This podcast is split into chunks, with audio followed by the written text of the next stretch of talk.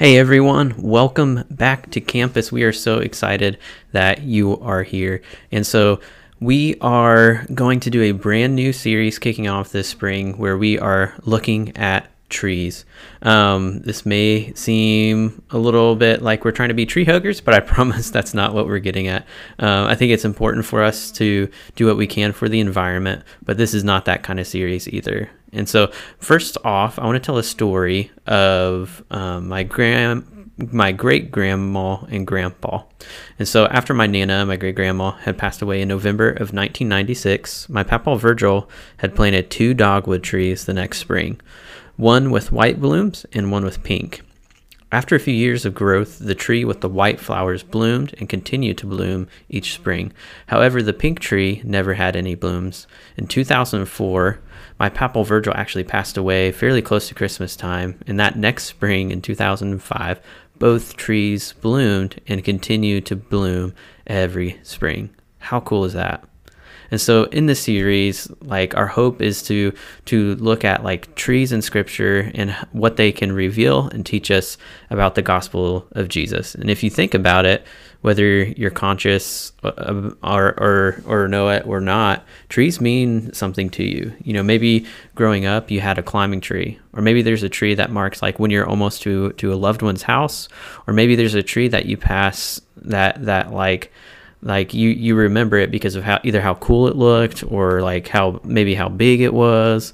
Um, but people use trees for different reasons. Like we celebrate new babies at times by planting trees and celebrate those um, that we love often by by planting a tree that maybe after they they pass away like my my my great grandpa did um, with with his wife. And so um, for for us we we oftentimes have like these these unknown emotions almost if you will. Like i remember there was a tree um actually in my grandma's yard that fell over and like i've don't i never did anything with it other than noticing that like it was huge and that like it had a lot of a lot of branches on it and just stuff like that but it fell over and i almost felt like oh man like this tree fell over. No like that's that's so sad. And it's like just funny how how trees can sometimes, um, you know, be be be that emotion, emotionally attached for us. And so,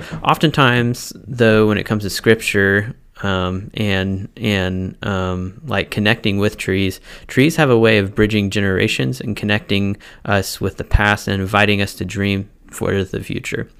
When we plant and tend trees, we imitate God. And that quote actually comes from Matthew Sleeth in Reforesting Faith.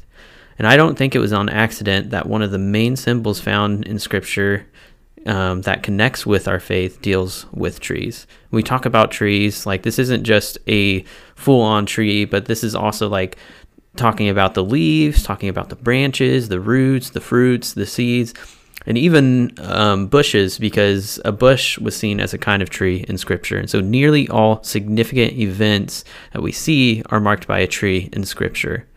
Abraham sits under the oaks of Mamre, where he actually meets meets God. Uh, Jacob sees a ladder that reaches towards heaven in a dream, and let me tell you, it's not metal or marble; it's wood. And where does wood come from? Trees, right? And Joseph was actually simply called a tree in Genesis 49. Moses stood barefoot before a burning bush. I could go on and on, and these are just some of the highlights. Christ himself has an experience with the tree, a cursed tree that we'll finish the series with, um, that we're actually called to pick up and carry ourselves. Okay, one more. God tells the snake in Genesis 3:15 that I will put enmity between you and the woman and between your seed and her seed. He shall bruise you on the head and you shall bruise him on the heel. And later in Revelation 22, Jesus claims that um, I, Jesus, have sent my angel to testify to you these things for the churches. I am the root and the descendant of David, the bright and morning star. Jesus is the root and the descendant of David to restore all things. He's claiming to be the seed that bruised and destroyed the snake's head. Why study trees in Scripture? Well, Matthew Sleeth says that trees point toward who God is, who we are, and how the world works, and why evil exists. So, unfortunately, most of us maybe have never heard a sermon on trees. There might be trees referenced um, in, in some teachings, but we don't focus on why they matter in revealing the gospel of Jesus. And so, once going through this series, my hope is that it would open or reveal to, to you as you read through this, this story of Scripture to see the places where God has placed trees. They often speak of promise, similarly to how the rainbow is God's promise to us to never flood the earth again. Trees throughout Scripture are a promise that He's still there. And tonight we're going to look at the first significant tree found in Scripture, the tree of life. And this is what you need to know about it. The tree of life gives us hope of dwelling side by side with Jesus. For our reading today, we're going to do a little skip around, and I want to read the full sections, but time doesn't allow it. And so uh, I will do fill ins where, where necessary. Um, so this is Genesis 2 8 through 9. The Lord God planted a garden in Eden in the east, and there he put the man whom he had formed. And out of the ground the Lord God made to spring up every tree that is pleasant to the sight and good for food. The tree of life was in the midst of the garden, and the tree of knowledge of good and evil. There's a river that flows out of Eden um, to water the garden and splits into four different paths that end up becoming the, the Pishon, the Gihon, the Tigris, and the Euphrates. So, picking up our story in Genesis 2 15 through 17. The Lord God took the man and put him in the Garden of Eden to work it and keep it. And the Lord God commanded the man, saying, You may surely eat of every tree of the garden, which includes the tree of life. But of the tree of the knowledge of good and evil you shall not eat, for in the day that you eat of it, you shall surely die. So after this, God gives Adam a suitable helper called woman because she came to help the man. She came from the man. Her name, Eve, actually means life. So next, we see the snake come and he targets Eve with the temptation to eat from the tree of the knowledge of good and evil.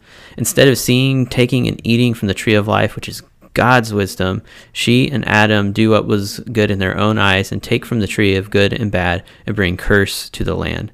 And so, after God speaks to each of them, the serpent, Eve, and Adam, about what their choice is going to lead for them, this is what we read about the tree of life in Genesis 3 22 through 24.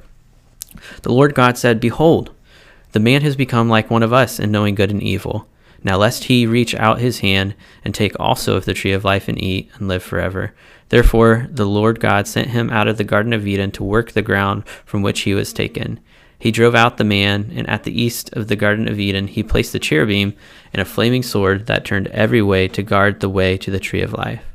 Going forward to the end of Scripture, we read in John's vision about heaven and earth overlapping once again, but now as a garden city, and this is what we read about it. The angel showed me the river of the water of life bright as crystal, flowing from the throne of God and of the Lamb, through the middle of the street of the city. Also on either side of the river, the tree of life with its twelve kinds of fruit, yielding its fruit each month. The leaves of the tree were for the healing of the nations. No longer will there be anything accursed, but the throne of God and of the Lamb will be in it, and his servants will worship him. They will see his face, and his name will be on their foreheads, and night will be no more. They will need no light of lamp or sun, for the Lord God will be their light, and they will reign forever and ever. I love this. Let me tell you, the tree of life has been a place of deep study because it's so mysterious, yet it brings hope. I desire so badly to take from the tree of life its fruits that produ- that it produces and to enjoy it. My amazing and beautiful life or wife, sorry, Caitlin, um, she bought me this journal that it if you were to see it, it almost looks like Bilbo's original copy of The Hobbit. I'm not kidding.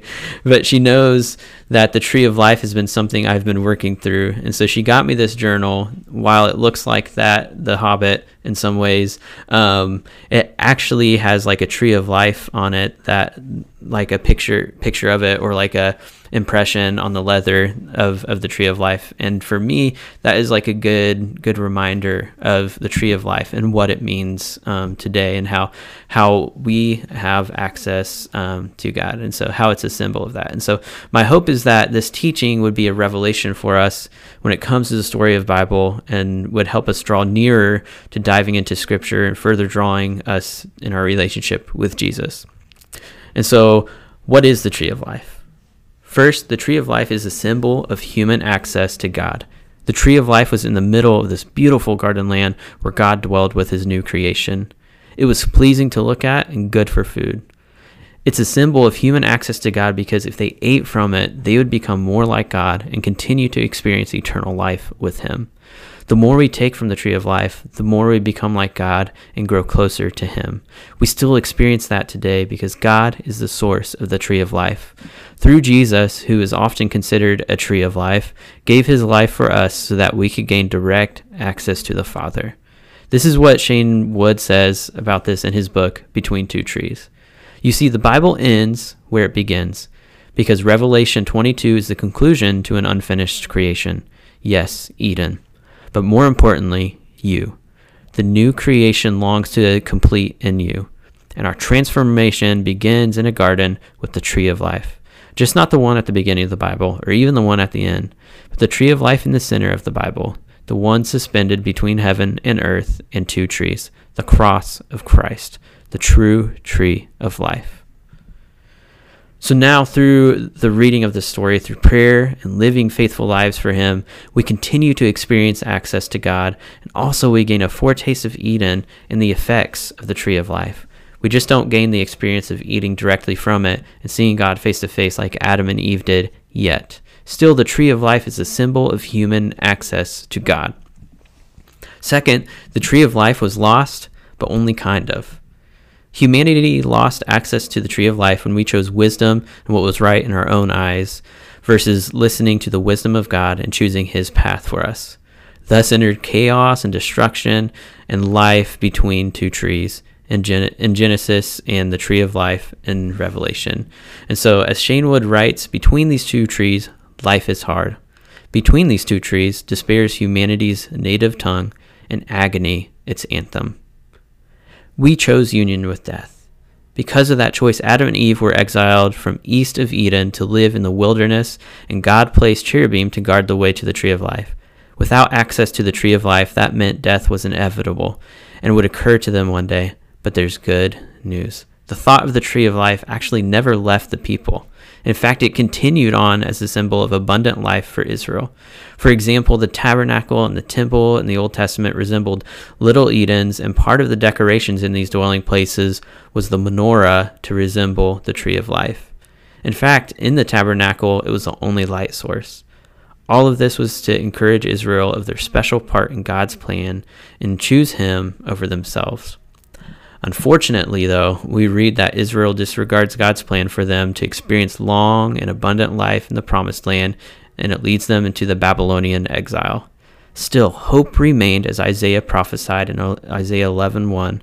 There shall come forth a shoot from the stump of Jesse, and a branch from his roots shall bear fruit. There was hope for a Messiah to come from a fallen stump of Israel, and that hope is Jesus, the true tree of life, who gives each one of us to this day an experience of the healing leaves that the tree gives. We get to embrace life and seek union with Jesus over death that tries to hold on to us.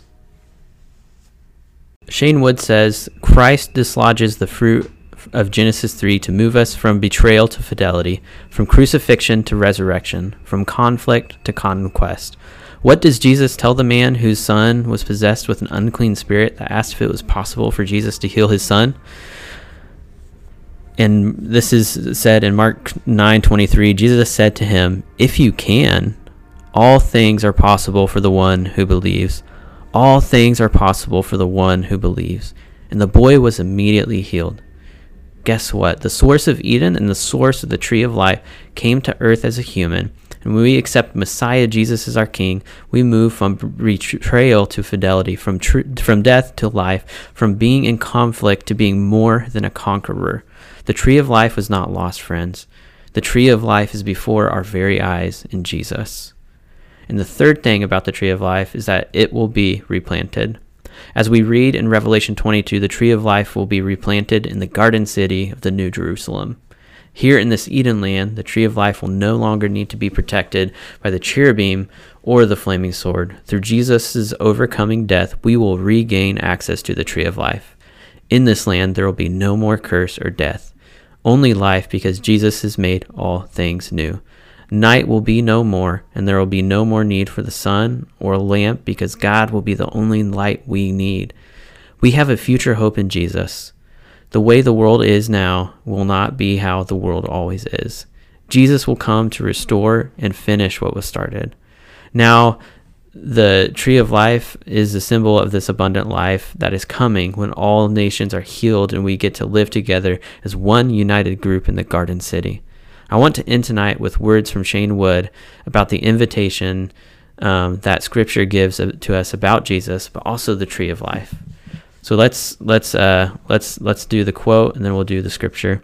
Scripture invites us into a story that calls us and empowers us to transform, to be someone different, to navigate life between two trees by clinging to the tree standing in the middle, the true tree of life, the cross of Calvary. All we need to do is learn how to listen. And this is Revelation 22 14. Blessed are those who wash their robes, so that they may have the right to the tree of life, and that they may enter by the city gates. This invitation to run through the city gates and have access to the tree of life is open to you. In fact, Jesus has always extended it to you. Will you say yes? Will you say union, yes to union with life and seek his light over whatever darkness is in your life? Let me tell you um, just a, a, a, bit about about um, about me and like this this journey of of discovering like like um, of of just study through the tree of life. For a while, I struggled with the thought that I would miss out if if I had died and didn't get to experience life here on earth. Maybe maybe you're similar to me. The more I study scripture and the more I look into paradise, um, of of the Garden City. I can't help but desire so badly to be there. This is the place where our true home is. It's not that I don't love life here. It's not that I don't love all of you because I do. But when you start to encounter home, I mean truly encounter it. Like there are times where where things may be messy or may be full of darkness in my life. Um, imagine being there in this garden city with the tree of life there in view and walking up to Jesus with Caitlin and my son Isaiah and giving Jesus a hug and looking out over this beautiful and amazing and perfect land. All I want to do is go home because I'm homesick. And at the same time, that gives me hope and it drives me in this life to wholly pursue Jesus and it gets me through the times that are hard and that are rough and full of wilderness. I dream of the day when I get to walk up to the tree of life, to take the fruit, bite into it, and experience life like I've never experienced before, to be there right alongside Jesus. And I want that for you too. Let's pray. Thank you, Jesus, for being life, for giving us life, for making us new. And I just pray, God, that we would um, yeah, just use this this tree of life specifically, just as a thought of like when we're we're accessing it, we're accessing you. We have access to it now because of what you've done for us and going to the cross and defeating death and giving us your Holy Spirit. So thank you, Jesus, for that. Thank you for new life, and thank you that we get to be new each day. It's in your name we pray. Amen.